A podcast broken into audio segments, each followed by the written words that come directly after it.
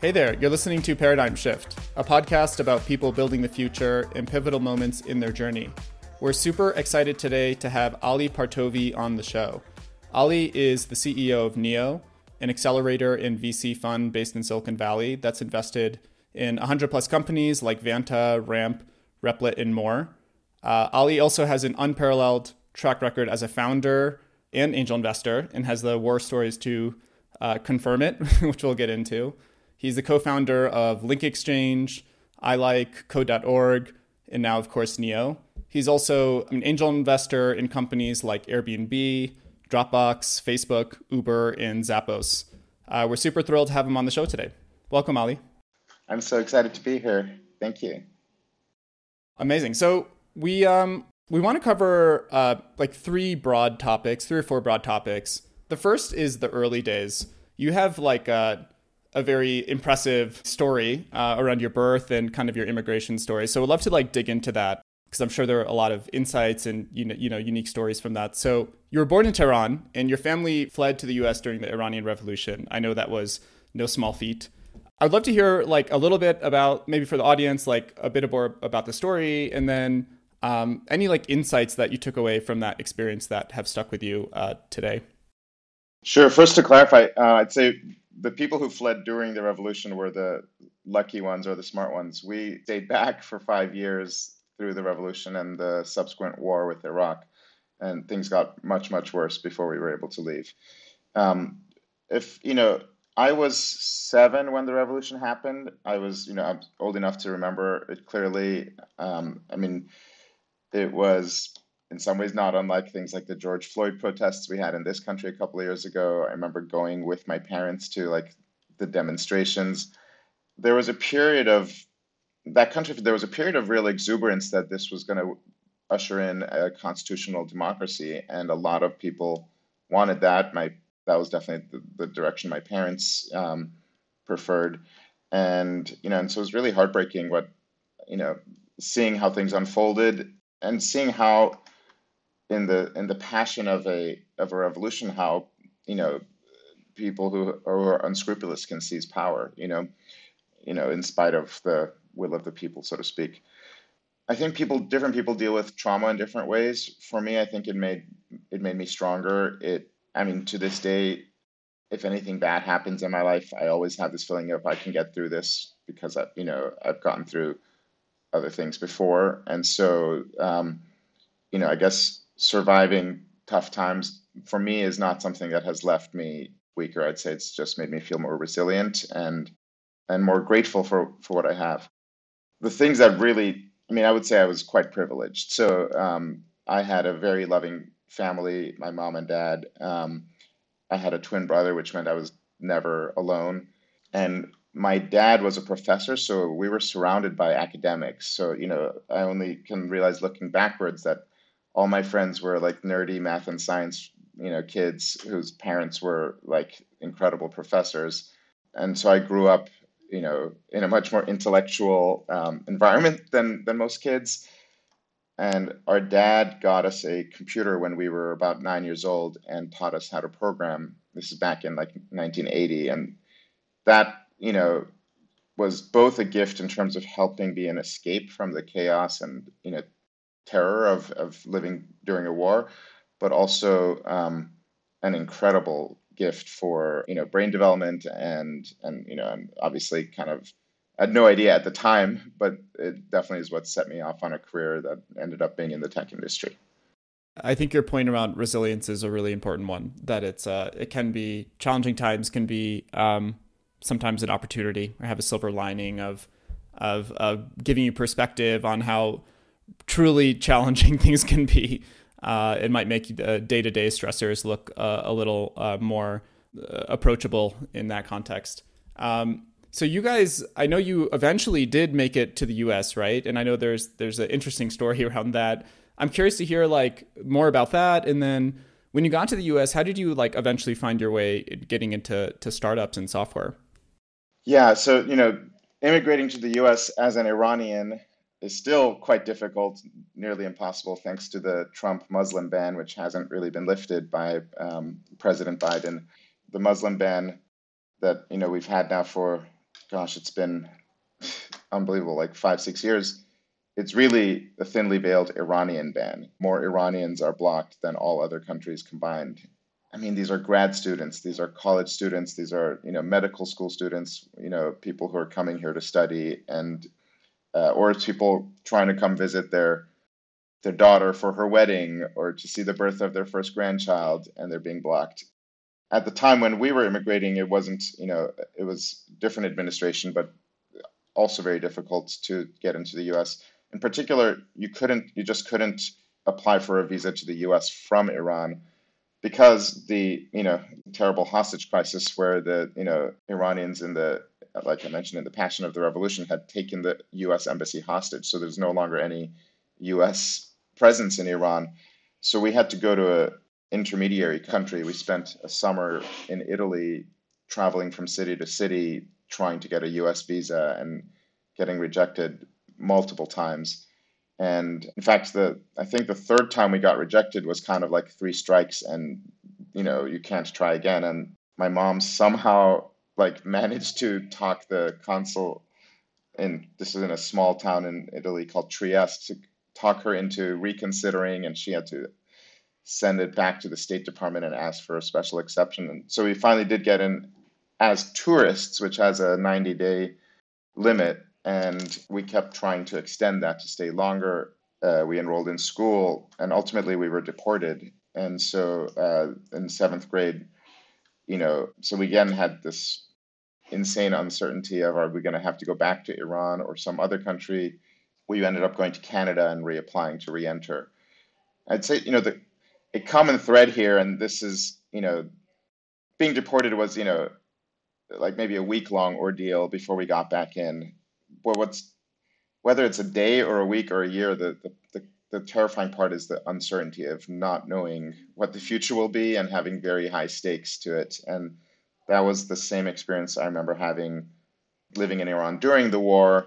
Everything from just not knowing whether our neighborhood was going to be there the next day. Um, but for me, as a child, more importantly, not knowing what, when or whether I would see my grandparents and uncles and aunts and cousins who had all left five years earlier, basically for five or six years, it was just, well, we will see them someday, you know, and we don't know how long we'll we'll wait, but it'll, you know, just have to kind of be confident and bear with it. And that ability to stay calm in the face of total unknown, I think, is pretty valuable um, for life in general, and in particular for life as an entrepreneur.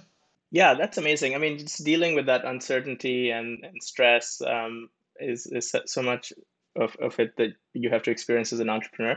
So, thinking about your entrepreneurial story, um, you know, one thing that strikes me is you've seen a lot of different waves, right? From like the the dot com wave, and then you were you saw like the big bull run from the, you know, like I guess you saw the GFC, and then the, the bull run of the last ten years, and now we're sort of like in this new inflection point with AI.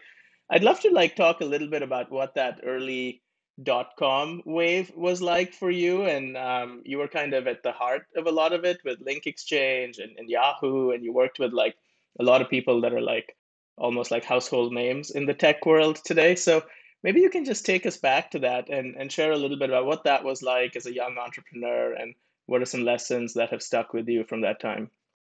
Obviously things were different but i'd say the essence a lot of things were the same. We were just out of college. I'd say Tony, Sanjay, and I were all, you know, we had in common that we were all smart. We were all bored at Oracle and just, you know, felt like we, we had day jobs there that we could have probably done with our, you know, hands tied behind our back and didn't feel like we were maximizing our potential. And the emergence of the web browser and just the explosion of creativity was, you know, so exciting I was also financially insecure, and so there was definitely this aspect of wanting to make a lot of money, it's you know, and be able to take care of my parents and so on. And that's not how I how I'm motivated today, but you know, if I'm being honest, that was definitely a common part. And you know, and there was this excitement that like so much opportunity that like so many different ways you could reapply this new technology, you know, and combinations that no one had thought of yet. And we wrote the first ad server on the internet, not a particularly glorious contribution to the tech world.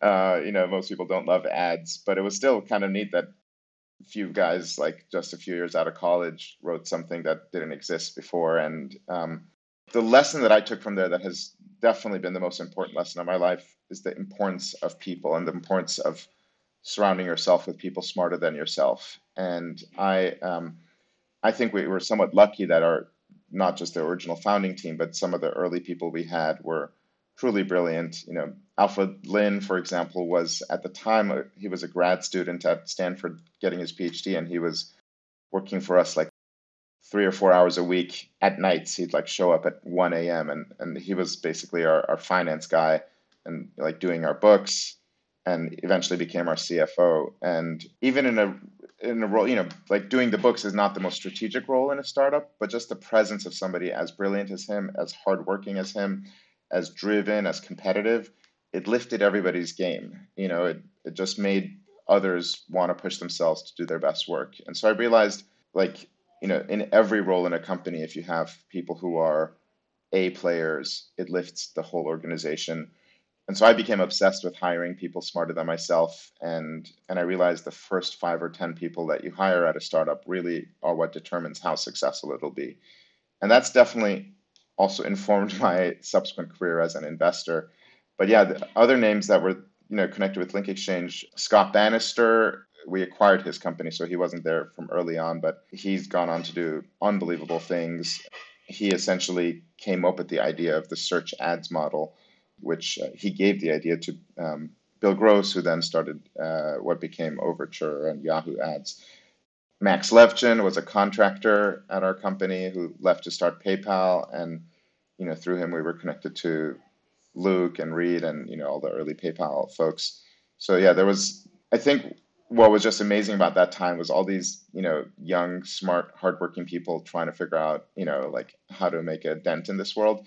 I think there's a lot of commonality to right now, and uh, the explosion of creativity and potential and like new combinations that people have, you know, trying things no one's tried before with AI and LLMs is quite similar, I think. I'd love to talk a little more about people and you know what you found differentiates the best people. I mean, this is very hard thing to do, right? Like I have to hire for for my role running a startup. And it's very very difficult to to to make good decisions identifying talent recruiting talent hiring talent. There's so much uncertainty. I struggle with it. So i'd love to hear your advice or thoughts on you know what are some common threads you've observed um, when when someone's not yet proven right? We're talking about all of these great people like before they became uh, you know obviously great and so, like, how do you know what makes someone exceptional? I don't think there's a single answer to that, and I would I would be foolish to try to you know say here's this checklist. On the positive side, the good news is you've been interacting with people hopefully since the day you were born, and and so it's something you have a lot of reps, a lot of pattern matching deep in you, and so it's as much as anything about being intentional about tapping into your you know your sense of people rather than we tend to suspend judging others in polite you know society. You don't hang out with a bunch of friends and take mental notes of who's got what strengths and weaknesses or if someone makes a, a slip you don't file that away as a you know as like a you know ding against them. In a professional scenario it helps to be a little more intentional and really pay attention to who are the ones who are whether intelligent or creative or you know more competitive, more hardworking, more reliable, and you know there isn't a single set of traits that everyone must have these traits. In fact, diversity of traits is quite important for a team. You know, you can have somebody who's, I mean, I'll, I'll think back to you were talking about Link Exchange. Tony Hsieh was an insanely creative person. He would, you know, just come up with crazy ideas, and I use crazy in the sense both they're out of the box, but oftentimes truly crazy. He wasn't super reliable. He wasn't super good at follow through. If he was the only person, it wouldn't have been great. We had other people like Alfred, who's incredibly reliable and follow through to, you know, like he would die before letting something drop. And each person might have strengths and weaknesses that complement each other. What I will say though, it's about tapping into being intentional and and practicing uh, evaluating people. When I was must have been 24 is when I realized there was this skill that I seemed to lack of being able to assess people. And I say I felt I lacked it because we were trying to hire uh, executives like VPs and directors, and our um, VC at the time, Mike Moritz, joined us in interviewing candidates. So like Tony would interview the person, I'd interview them, Mike would interview them, and then we'd get into a room, and Tony and I were just like twiddling our thumbs, like I don't know, they seemed okay. Sure. You know, we'd be like mumbling, nothing to contribute. And Mike had only met with them for 15 minutes, and he had this like just piercing diatribe about how bad they were or how great they were. And so I felt like I want to develop whatever skill that guy has. And it just takes practice. There was shortly after that time, I think it was maybe six months later, is when I first met Paul Graham because I was considering acquiring ViaWeb, his company, and I had investigated them from across the country and flown out to Cambridge to meet them. And I was actually I was making it a practice to assess their people from afar. Like I was reading all their bios and thinking these people are just brilliant and you know Trevor Blackwell and uh, Robert Morris and so on. And I I remember talking to Paul about this, and I asked him, "How do you have you know?" Just we were comparing philosophies about hiring people because it was something I was really you know truly was obsessed with at the time. And Paul said something that I'll always remember because it goes to your question. He said, you know, whatever role you're hiring someone for, see if you can say. I guess I don't know if this is still a, a way to figure of speech if you're hiring a salesperson, you want to be able to say this person is a sales animal.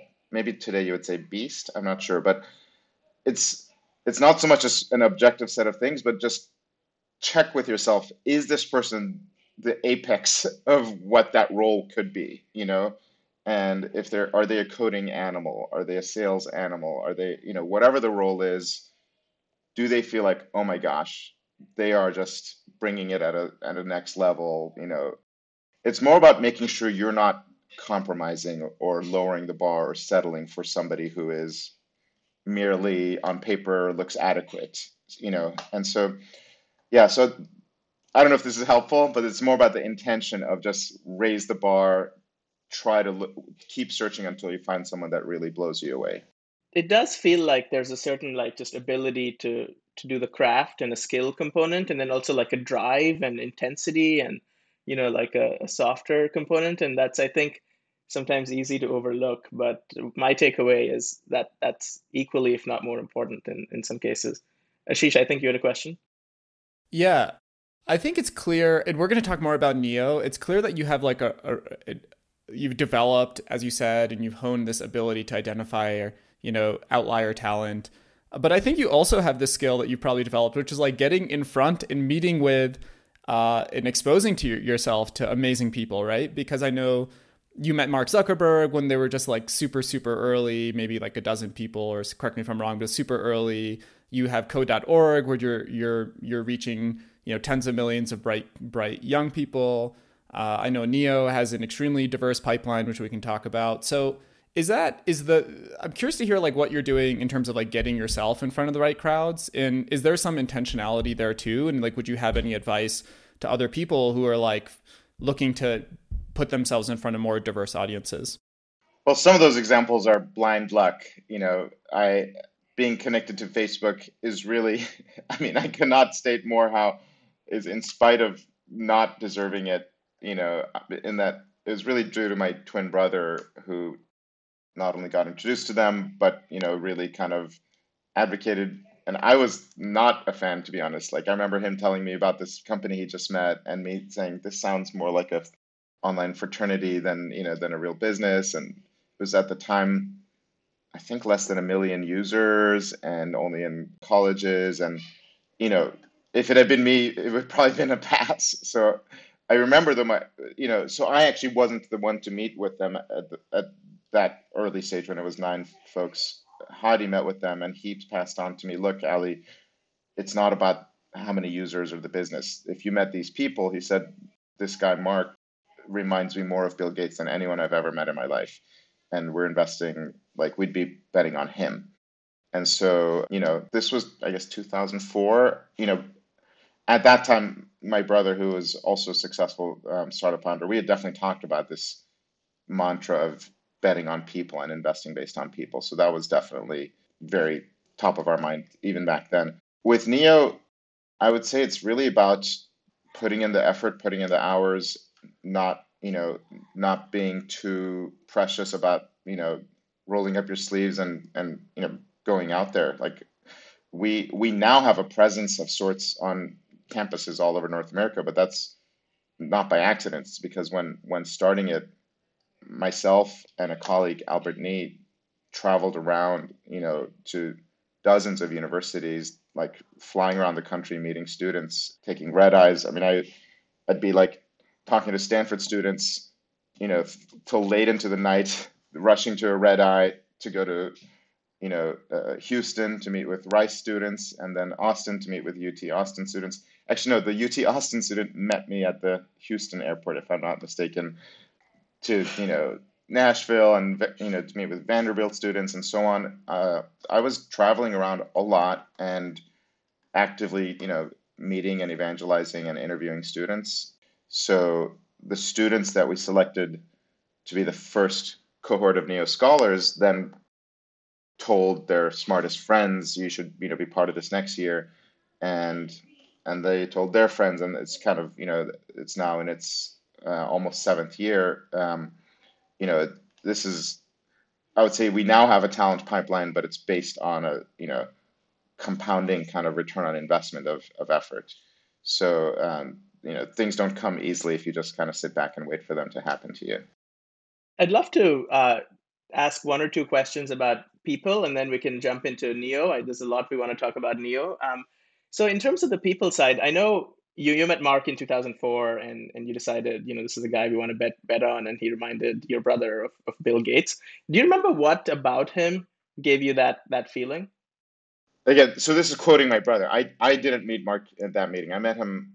I forget at some other thing later, um, maybe a year later. But it was you know, like paraphrasing my brother, it was his intensity, his scale of ambition, you know, and I would say from my very first meeting, just the confidence, and it's it could be little things. One one factoid that stuck out for me, you know, I was we were just uh, I remember comparing, you know, kind of life stories, and I asked him where he grew up. Turns out he grew up not far from where I grew up, uh, in Westchester, New York.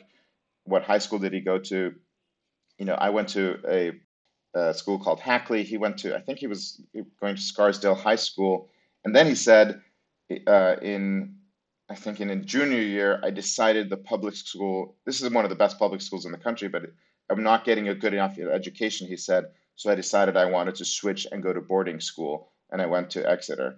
And just that, that leap of logic right there, like most high school kids are insecure, you know, to death. And the one thing they would never ever want to do is leave the leave the herd, leave the kind of comfort of being surrounded with their peers and send themselves to boarding school. You know, that was I remember being stunned at somebody having that level of just independence and self-confidence and sense of wanting to chart their own trajectory and not held back by the insecurities that I think hold back 99.9% of people. So yeah, it's a uh, it's an interesting thing. I mean, I don't want to glorify or adulate too much. You know, each person has positives and negatives, and I think even in that very sort of vignette, there are elements of both what makes makes him great, as well as some of the things that people uh, you know complain about Mark today. Yeah, but that is a pretty incredible like story and thing thing for him to have said and done.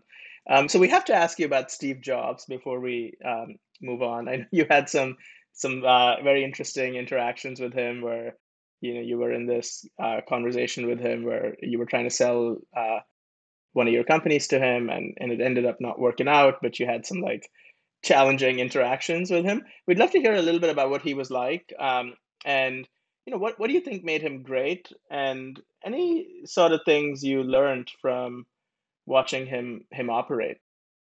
So yeah, the story you're talking about is you know is one that's uh, become you know probably the thing I'm best known for. Sadly, is because I I posted on Twitter about how I you know how I totally jeopardized my company's acquisition uh, by fucking up this uh, my one meeting with Steve Jobs. And it wasn't only one. I had a few other um, calls and meetings with him. But you know, I'm not sure I, that I'm in a position for me to kind of comment on what he was like or what made him great. I mean, my main focus on what I could have been doing better. In that meeting, you know, this was like I said earlier, it was an epitome of a high stakes kind of situation where our we knew our company had real challenges and selling it to Apple was kind of a Hail Mary like chance at pulling a rabbit out of a hat to turn it into a success. And so though I said earlier that you know resilience is all about being calm in the face of uncertainty, I was not calm. I, I wish I could say I was calm. I was definitely a you know an impetuous, anxious, you know, like really impatient uh, person. And had I been calm, I think everything would have gone much much better. Because he was very interested. He said, "We want to acquire your company," and he basically said he had to leave the meeting and he'd pass he'd delegate the negotiation to Eddy Cue, who's Eddy is awesome, and I'm sure we would have figured out something. I interceded to kind of try to find out what the number, what range he's thinking, and try to like start the negotiation exactly the opposite of what he just said he wanted. So, you know, he said I, I'll leave Eddy to negotiate, and I was trying to kind of find out. I was so anxious as to how it'll do, and he basically offered to acquire us for the same price of our fundraised two years earlier. So we had raised money at a 50 million valuation pre-launch. We had launched, we had something like 50 million or 100 million users and um, quite a bit of accomplishments at this point. But he was kind of offering to buy us at the same price as, as our original fundraise. I wanted to press for 2x or 3x that price, which I think is totally, you know, legitimate to do if you're negotiating but I was also hoping to trick him into thinking we had a competing offer. And that was idiotic, you know. And so I said it the way I said it is first I said, I think we're worth three times that much. And then I changed my tone a bit. I said, actually, I know we're worth three times as much. And I said it in a way that I was intentionally hoping he would think we had a competing offer. And he picked up on that and called me out on my bullshit. And, you know, later he straight up called me a liar, and um, it was super super painful to me. But it was painful because there was truth to it. You know, it was painful because it made me think and realize, you know what, like I wouldn't trust someone if I detected these things myself, and it made me wonder. You know, being a CEO of a struggling company, it just comes with moral hazard because your job is to make everyone think how awesome your company is when you actually know it has deep issues. And so it's not easy figuring out like how close to the line you can get without where is the line that you shouldn't be crossing. And it made me realize I'm probably in other interactions more often than I'd like to admit, probably also kind of doing things to kind of trick people into thinking how how good our company's doing. And they're probably also aware of it and just too polite to call me out on it. And so I was really realizing I wonder if other people have the same view of me that's not something i'm proud of. And they're you know this one this person at least had the you know had the you know fortitude to say it straight to my face. And so i took that as a favor you know where others might have the same opinion and say it behind my back. And um, so it definitely made me really take stock of i need to change like and be more much more like serious about maintaining a sort of high integrity approach, um, even in situations where it's not to my benefit. Um, yeah, with respect to him, I, I guess I would say it takes some courage to say, you know, direct, blunt feedback to people, and um, I don't think it's necessarily coming from a place of cruelty from him. I think it's just more a place of not being worried about trying to please everyone and just instead being direct. And so I, I guess I'd say I respect that. I know lots of other stories of, you know, people that were scarred from interactions with him. So, you know, I, I can't speak to that. In my case, this story, this definitely scarred me as well. I mean, I, I would have like a recurring, you know, uh, like it would pop into my head every single week and I would relive the experience and think, what if I had said this? Then Steve Jobs would have said that. And then I would have done this. And I've replayed it, you know, literally every week for 10 years in my, in my mind. But not because he's did something mean. It was because I had messed up and I, you know, uh, wanted to figure out if there was a way for me to undo my own mistake. Yeah, what a, what an incredible story. I mean, about Steve's like, I think he's showing uh, coming off as brash, but also kind in a way that he's being honest with how he's actually feeling and the in, introspection you showed and the way you handle that feedback. Um, yeah, it's incredible. I, w- I would love I would love to transition to Neo. I'm super excited to talk about this. I know Zane is too. Uh, I'm sure you are as well. We actually have a lot of um, kind of connected nodes with Neo, which I'm sure is common these days given the the scale you're operating at. We had Andrew Milich on the show. He's the CEO of Skiff. We we love Skiff. I love uh, Andrew. Yeah, amazing, amazing person, amazing team. They're crushing it. Um, uh, we uh, and clearly you guys are onto something. I know um, you recently announced you raised 235 million dollars in funds. Uh, you shared some of the names; they're incredible. Reid Hoffman, uh, Bill Gates, Satya, Cheryl, Sheryl Sandberg, like literally the who's who of the technology world. Uh, this is on top of the 500 million dollars in AUM you already have. And then finally, we were just talking before we went on.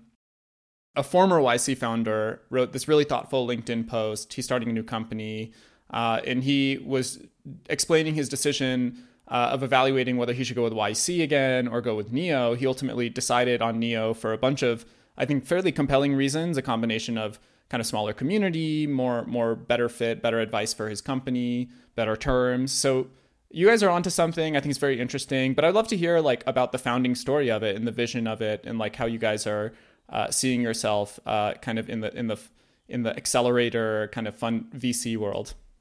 Today, six years into it, uh, I would say we're building Y Combinator 2.0. We're building something that'll be, I think, the ultimate launchpad for the next generation of startups. When I started Neo six years ago, I definitely, uh, absolutely did not intend or plan, you know, I actively intended not to compete with Y Combinator and viewed it as charting a slightly different approach. The common parts were I focus on mentorship and community, and the idea of, you know, the common conceit is that you can identify incredible potential in young talent, and you can nurture and kind of cultivate and help support people towards maximizing their potential. And so, whether it's finding brilliant students in universities, or people a few years out of college, and and also bringing them together with diverse role models so that it's not just seeing you know uh, white and Asian men or whatever the you know kind of uh, prevailing majority is, but seeing people who you know no matter who you are, finding somebody who looks like you and you know that you can connect with who's successful. It does so much to help somebody aim higher when somebody else who's already successful believes in them and when they you know can see that there's that it's possible. So yeah so the original um, kind of operation of neo is was and still the bedrock of it is what i call a mentorship community. So um, did not have an accelerator but we did have this program to identify exceptional individuals and just make them part of a membership. So it was events and community and membership that was the essence of it. And Andrew Milich is a perfect, you know, kind of, uh, I guess I have many vignettes and many different people to, to, you know, kind of follow, but he's a great example of somebody who I met when he was a college student at, at Stanford. And, you know, I remember going and meeting him uh, outside Coho at Stanford and talking to him about what he's thinking of doing after he graduates. And, um, and my approach to that relationship, really my approach to all relationships in Neo has been I've had a mantra of make sure I'm giving more than receiving in each interaction and not and like an extremely long term view of trying to treat others the way I'd want to be treated. And so in his case, I was trying to help him brainstorm where to work. He had a passion for aviation, so I was introducing him to startups like Zipline, which I have no stake in Zipline at all, but you know, I was spending time trying to find startups that were really cool and that fit his passions in his case, aviation and autonomous systems were things he was passionate about at the time. He then ended up going to um, Schmidt Futures. I stayed in touch with him, and you know, um, when he was finally thinking of leaving to start a company, I was one of the first people he reached out to. Or I think actually I proactively reached out to him because I was going to be in New York. But for me, the decision to invest in Skiff was entirely just anything Andrew Milich does, I'm going to back. It wasn't, you know, I mean, I, I'm also passionate about their vision and, and their, you know, their thesis and so on, but it was, there was no question for me if this person starts a startup, I'm backing it if I can. And when he was joined by Jason, um, you know, all the better. The other part of the Skiff story that really goes to what's um, unique about Neo is when you hear about a typical VC firm saying they back a company, that means they write a check. Now the company has cash, company goes off, and the rest is the company's job. In our case, we view the cash as merely the um, kind of starting point of aligning incentives so we can get involved and help build the company. And what I mean by help build specifically is recruiting star, you know, exceptional engineers to the company. And there are multiple people who interned at Skiff, or some of them are still full time at Skiff that that um, that we introduced them to and and sourced, screened, helped close. And for a young entrepreneur building their first startup who's never hired people before, you know, having an organization like us that systematically brings candidates that are, you know, fully screened and a good fit and helps helps you hire them is is a major major lift. And like I said earlier, I think it's the single most important determinant of what helps a company succeed or fail.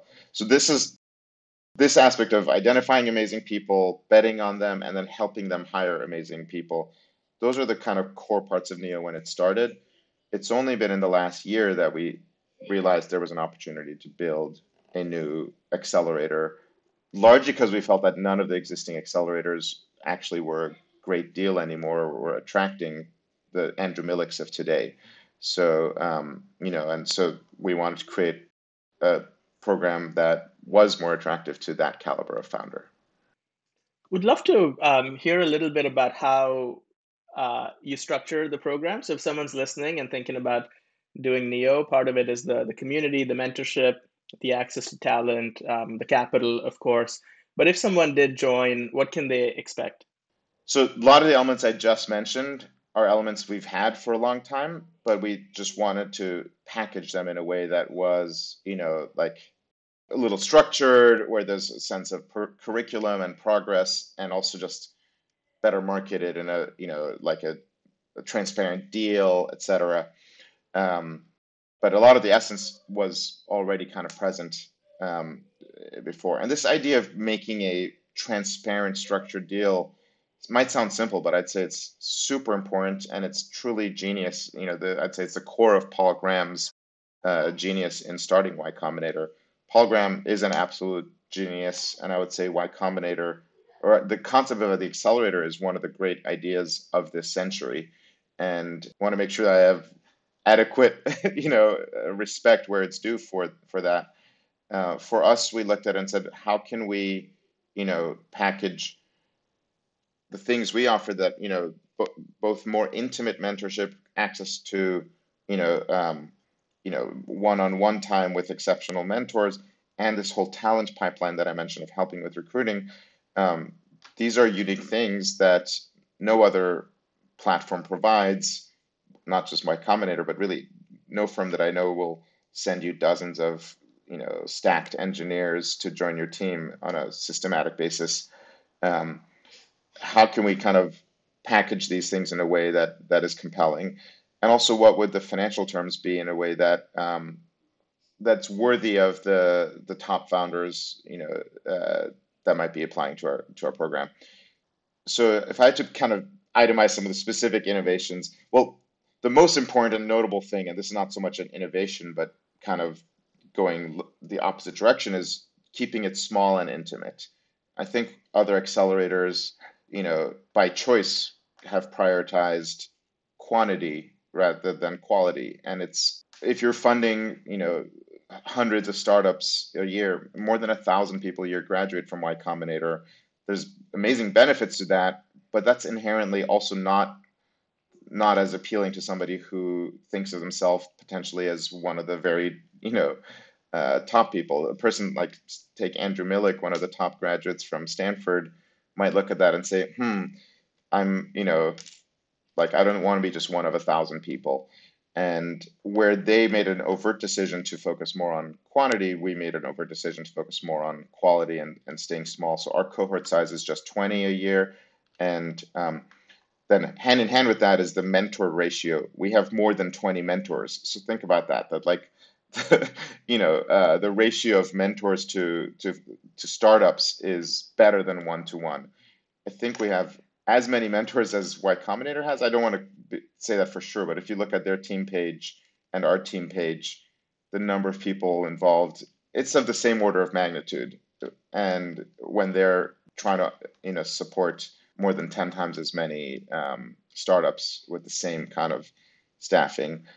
So, and then the other components, the our demo day is not just about raising money, it's also about hiring. And so our audience is not just going to include investors who want to uh, um, invest in your next round, but will also include top college students, recent grads in, you know, one to four years out of college who are interested in joining startups, who are there explicitly because they're thinking, I want to leave my job at wherever, Figma or Plaid or so on, and join a cool startup. Let me see this demo day if there are any companies that match my interests. And so to be able to walk off stage, not only having interested investors, but also interested, you know, founding engineers is a very compelling package um, that I think, you know, second time and third time founders would, would be attracted to as well.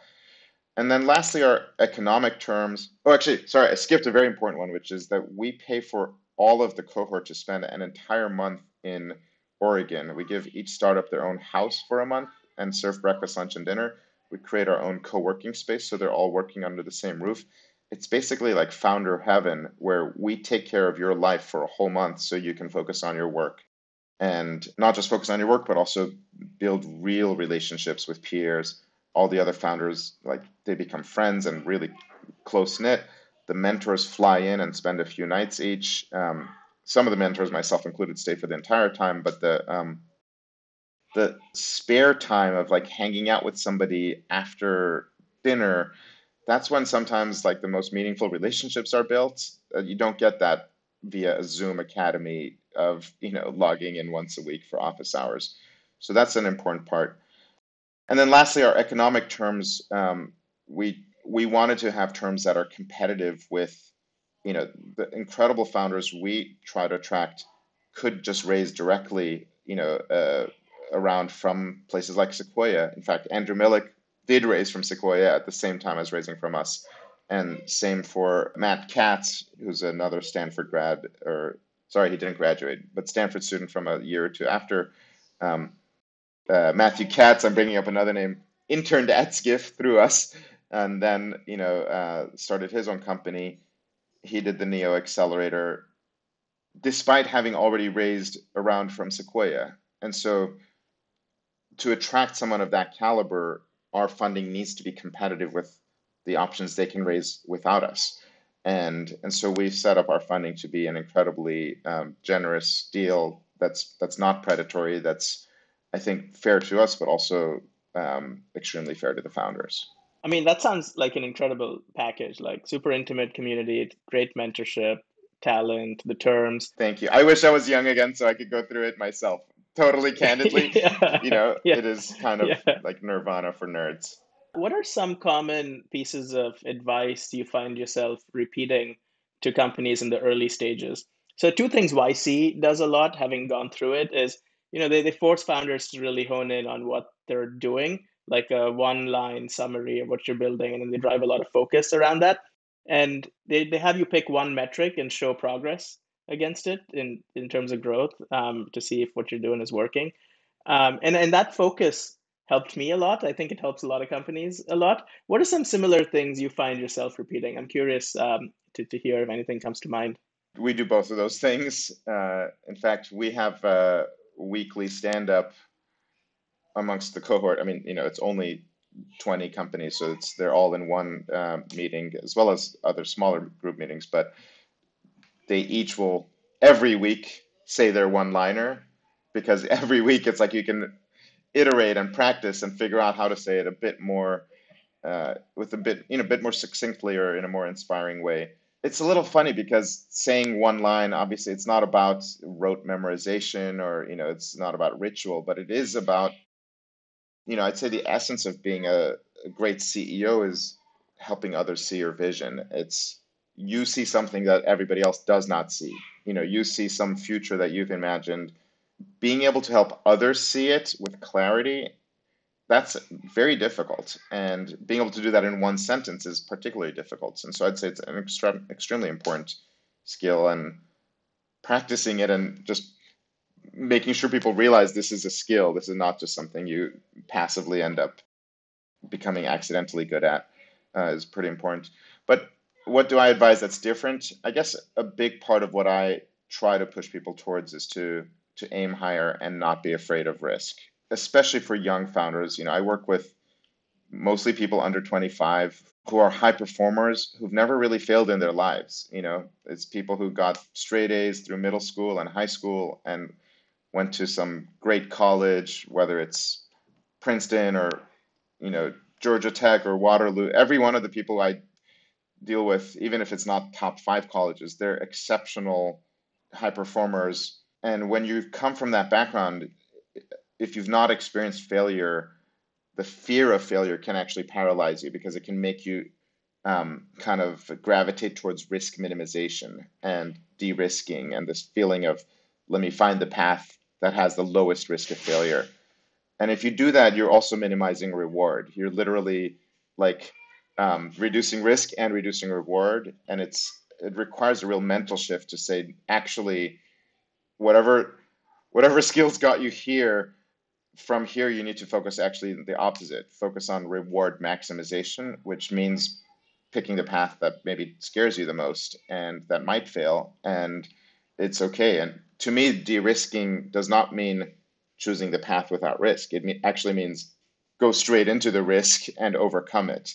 And it's easy to say, it's very difficult to do. And a big part of why I post tweets and stuff about my own failure stories is actually to reduce the you know, to kind of reduce the um, terror of failure, so that other people feel like, yeah, it's no big deal. I could, I, I can take a bullet and survive. That's really great insight, and I'm sure that the mentorship community, seeing other people who've done it and have come out the other side, hang out with your peers who can commiserate with you when you're terrified of your thing not working out. I'm sure all of that must be really helpful in mitigating that like kind of natural inclination that people have. So we ask a bunch of questions to every guest on the show. Um, the first one's around feedback. What's the most challenging or difficult feedback you've received, and how have you processed it and incorporated it moving forward? I know you gave the Steve Jobs example, but this could be in addition to that. Uh, I get challenging feedback all the time, so it's going to be hard for me to say what's the most challenging. Uh, I, I can tell you the most challenging feedback I received this morning, you know, but going back over a whole year or a whole lifetime, I, I'm not sure I'll be able to sum it all, summon it all up so yeah, what comes to mind actually was literally this morning, um, somebody telling me that um, you know, a reason that we had lost a deal was because we had been too pushy about it, and you know, essentially, I would say not believing that somebody would consider a different alternative to to what we were offering. And like any feedback, I have to accept it as valid because if someone made a decision based on this, obviously, is how they felt. Um, you know, in my case, I think it comes from a place of um, certainly enormous passion, but also actual confidence that I'm pretty sure the package. I mean, I just described to you the things we offer. I don't think there is any better experience out there or alternative out there for for first time founders. If there if there was, we would you know we would improve ours, but maybe not everyone sees it the same way, or even if they haven't gotten all the information, they need to get to their own um, their own conclusions on their own time. That makes sense. Um, the last question is uh, around superpowers. So everyone has a set of skills that feels like play to them but work to others, and we find a lot of uh, founders and investors like yourself learn how to identify their superpowers and they just lean in on that day to day. So I'm curious to hear like what are some superpowers that you like to lean in on that you found that drive you know outsized impact for you. Is just one superpower, or can I say a few? However, you think is is relevant. Yeah. I wish I was as creative as Tony Hsieh. I, you know, going back to the earlier story, I worked with this man who really was intimidating how creative he was. I, I remember feeling, if you've seen the movie Amadeus, I felt like he was the Mozart to my Salieri. like I thought of myself as a creative person, and then next to Tony, it was just like, oh gosh, I'm, I'm not. But being around him has made me better at thinking outside the box, better at like looking for are there paths or ideas that are overlooked. So yeah, being able to like come up with an occasional, you know, pulling a rabbit out of a hat or coming up with a key idea that changes changes things is something I take pride in myself in. You know, for example, like this year, collaborating with OpenAI and Microsoft to make an AI track for our accelerator, this was something that, in hindsight, incredibly obvious. But you know, to think of it as soon as ChatGPT came out and pursue it, you know, doggedly to be the you know the the, the first firm to have that kind of uh, collaboration is something that's been pretty unique for us. So that's one. Identifying talent. I mean, this is, a, I guess, a little bit.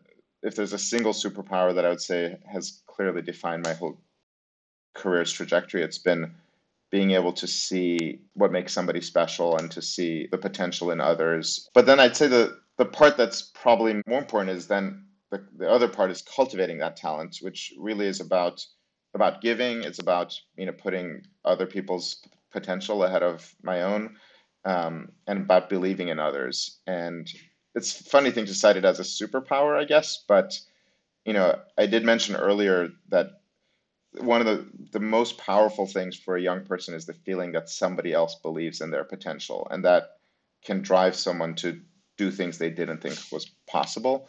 So I think a lot about actively kind of providing that positive force for the people we mentor.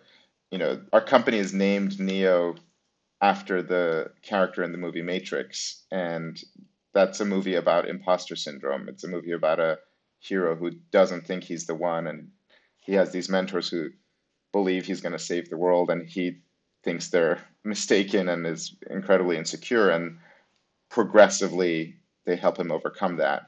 And so, yeah, so for me, that's something I actually intentionally think about serving that kind of role to, um, you know, to the next generation of, uh, of tech leaders. Amazing, amazing answer. That all resonates from everything we've talked about. Um, Ali, thank you so much for coming on. It's been such a pleasure to hear about your, your founding story and to learn about Neo. We're so fo- excited to follow along and learn more about all the success that you guys have ahead of you. Um, yeah, thanks again. Thank you so much, Anish Zain. Truly an honor to be with you. Take care.